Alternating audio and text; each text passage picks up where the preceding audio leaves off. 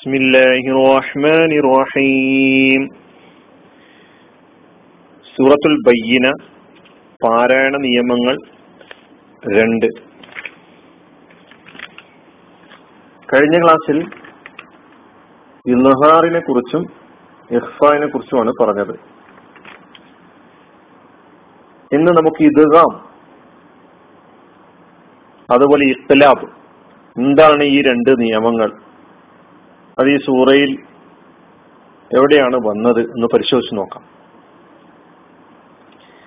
ഇദ്ഗാം എന്ന് പറഞ്ഞാൽ ചേർത്ത് പാരായണം ചെയ്യൽ എന്നതാണ് അതിന്റെ നേർക്ക് നേരെയുള്ള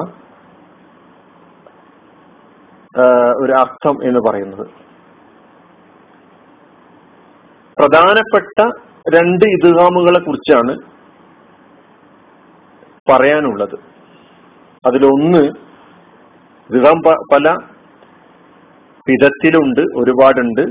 അതിൽ വളരെ പ്രധാനപ്പെട്ട രണ്ട് ഇദ്ഗാമുകൾ അതിലൊന്ന് ഇദ്ഗാമും ബിഗുന്ന രണ്ട് ഇദ്ഗാമും ബിലാഗുന്ന. ഇദ്ഗാമും ബിഗുന്ന ഇദ്ഗാമും ബിലാഗുന്ന. ഇദ്ഗാമും ബിഗുന്ന എന്ന് പറഞ്ഞാൽ മണിച്ചുകൊണ്ട് ചേർത്തോതുക അതാണ് ഇദ്ഗാമും ബിഗുന്ന എന്ന് പറഞ്ഞാൽ.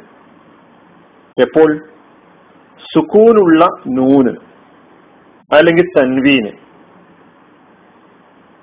ഈ പ്രതിഭാസങ്ങൾക്ക് ശേഷം അല്ലെങ്കിൽ സുക്കൂനുള്ള നൂന് അല്ലെങ്കിൽ തൻവീന്. ഇതിന് ശേഷം യാ അല്ലെങ്കിൽ നൂന് അല്ലെങ്കിൽ മീമ് അല്ലെങ്കിൽ വാവ്. ഈ നാല് അക്ഷരങ്ങളിൽ നിന്ന് ഏതെങ്കിലും ഒന്ന് വന്നാൽ ഈ തൻവീനിനെയും ഈ നൂനിനെയും മണിച്ച് രാഗത്തോടെ ചേർത്ത് പാരായണം ചെയ്യണം എന്നതാണ് നിയമം. മണിച്ച് രാഗത്തോടെ ശേഷമുള്ള അക്ഷരത്തിലേക്ക് ചേർത്ത് പാരായണം ചെയ്യണം. അതാണ് ഇതുകാം ബിഗുന്ന എന്ന് പറഞ്ഞാൽ. ഉദാഹരണം നമുക്ക് ഈ സൂറയിൽ നിന്ന് തന്നെ നോക്കാം. രണ്ടാമത്തത് ഇദ്ഗാമും ബിലാഗുന്നയാണ് ഇദ്ഗാമും ബിലാഗുന്ന എന്ന് പറഞ്ഞാൽ മണിക്കാതെ മണിക്കൽ കൂടാതെ രാഗം ഒന്നുമില്ലാതെ മണിക്കൽ കൂടാതെ ചേർത്ത് പാരായണം ചെയ്യുക എന്നതാണ് ഇദ്ഗാമും ബിലാഗുന്ന എന്ന് പറഞ്ഞാൽ. അത് നേരത്തെ പറഞ്ഞതുപോലെ സുക്കൂനുള്ള നൂന് അല്ലെങ്കിൽ തെൻവീന്.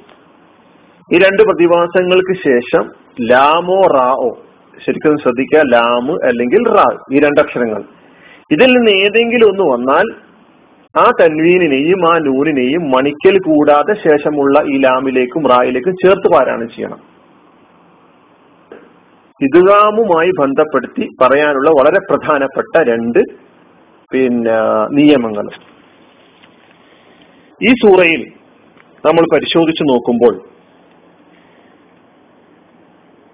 ഒന്ന് ഇതിന് രണ്ടാമത്തെ ആയത്തിൽ നമുക്ക് കാണാം. റസൂലും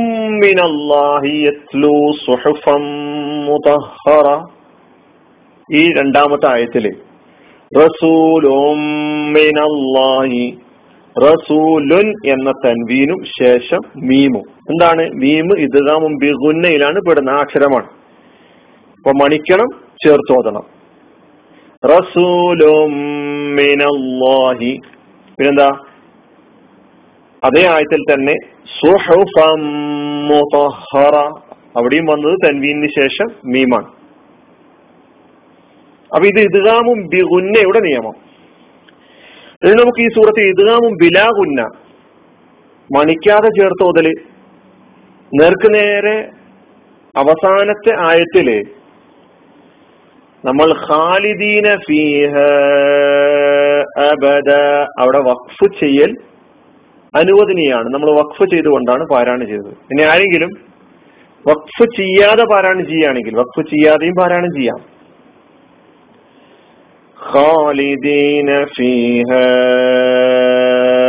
أبدا رضي الله أبدا رضي الله أبدا എന്ന തൻവീന് ശേഷം റാവ് അപ്പൊ ഇദ്ഗാമും ബിലാഗുന്ന മണിക്കരുത് പക്ഷെ ചേർത്ത് പാരായണം ചെയ്യണം ചേർത്ത് പാരായണം ചെയ്യുകയാണെങ്കിൽ ആ നിയമം അങ്ങനെയാണ് അവിടെ വരുന്നത് അപ്പൊ ഇത് സുക്കൂനുള്ള നൂനിന്റെയും മീമിന്റെയും സുക്കൂൻ സോറി സുക്കൂനുള്ള നൂനിന്റെയും തൻവീനിന്റെയും ശേഷം വരുന്ന ഈ അക്ഷരങ്ങളുടെ മാറ്റമനുസരിച്ചാണ് ഈ രണ്ട് നിയമങ്ങളും എന്ന് പറയുകയുണ്ടായി. അതോടൊപ്പം മനസ്സിലാക്കേണ്ട മറ്റൊരു ഇതുകാമാണ് ഈ സുക്കൂനുള്ള മീമിന് ശേഷം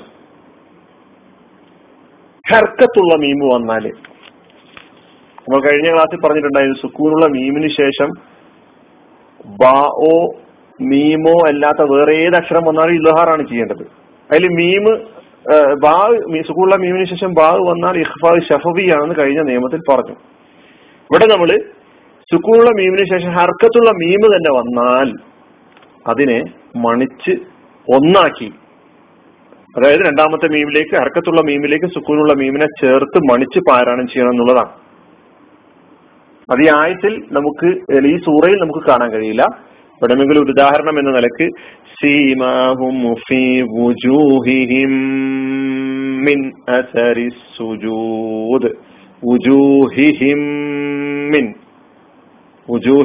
എന്ന ഒരു മീമ് ആ മീമിന് സുക്കൂന് പിന്നെ ഹർക്കത്തുള്ള മീമ് കസറുള്ള നൂന് സോറി കസറുള്ള മീമ്. അങ്ങനെ അത് ഒറ്റ മീ ഒറ്റ മീമാക്കി ചേർത്ത് മണിച്ച് പാരായണം ചെയ്യണം എന്നുള്ളതാണ് നിയമം. നിയമം. അപ്പൊ നമുക്ക് നേരത്തെ പറഞ്ഞ ഇദ്ഗാം ബിഗുന്ന ഇദ്ഗാം ബിലാഗുന്ന ഇനി അടുത്തൊരു നിയമം ഇഖ്ലാബാണ് ഇഖ്ലാബ് എന്ന് പറഞ്ഞാൽ ഒരക്ഷരത്തെ മറ്റൊരക്ഷരമാക്കി മാറ്റുക. അതിനാണ് ഇഖ്ലാബ് എന്ന് പറയാം.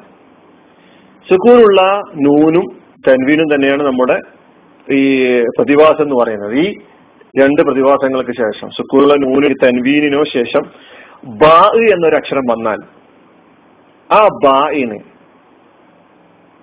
അതായത് സുക്കൂനുള്ള നൂന് അല്ലെങ്കിൽ തൻവീന്. ഇവക്ക് ശേഷം ബാ വന്നാൽ നൂനിനെയും തൻവീനിനെയും ഈ സുക്കൂനുള്ള നൂനിനെയും തൻവീനിനെയും മീമാക്കി പാരായണം ചെയ്യണം എന്നുള്ളതാണ് നിയമം. സുക്കൂനുള്ള നൂനിനെയും തൻവീനെയും മീമാക്കി മാറ്റുക. എപ്പോൾ? ഈ സുക്കൂനുള്ള നൂനിനും തൻവീനിനും ശേഷം ബാവ് വരുമ്പോൾ. അതിനാണ് ഇഖലാബ് എന്ന് പറയുന്നത്. ഈ ആയത്തിൽ നാലാമത്തെ ആയത്തിൽ നമുക്ക് കാണാൻ കഴിയും. ഇല്ല മെമ്പാതി ചെറിയൊരു മീം മുസാഹഫിൽ തന്നെ നമുക്ക് കാണാൻ കഴിയും അവിടെ നൂനിന്റെ മുകളിലായിട്ട്. ആ നൂനിനെ മീമാക്കി മാറ്റാൻ. എന്താ കാരണം? ആ സുക്കൂണുള്ള നൂനിന് ശേഷം ബാവ് വന്നതിനാൽ. അപ്പൊ ഇല്ല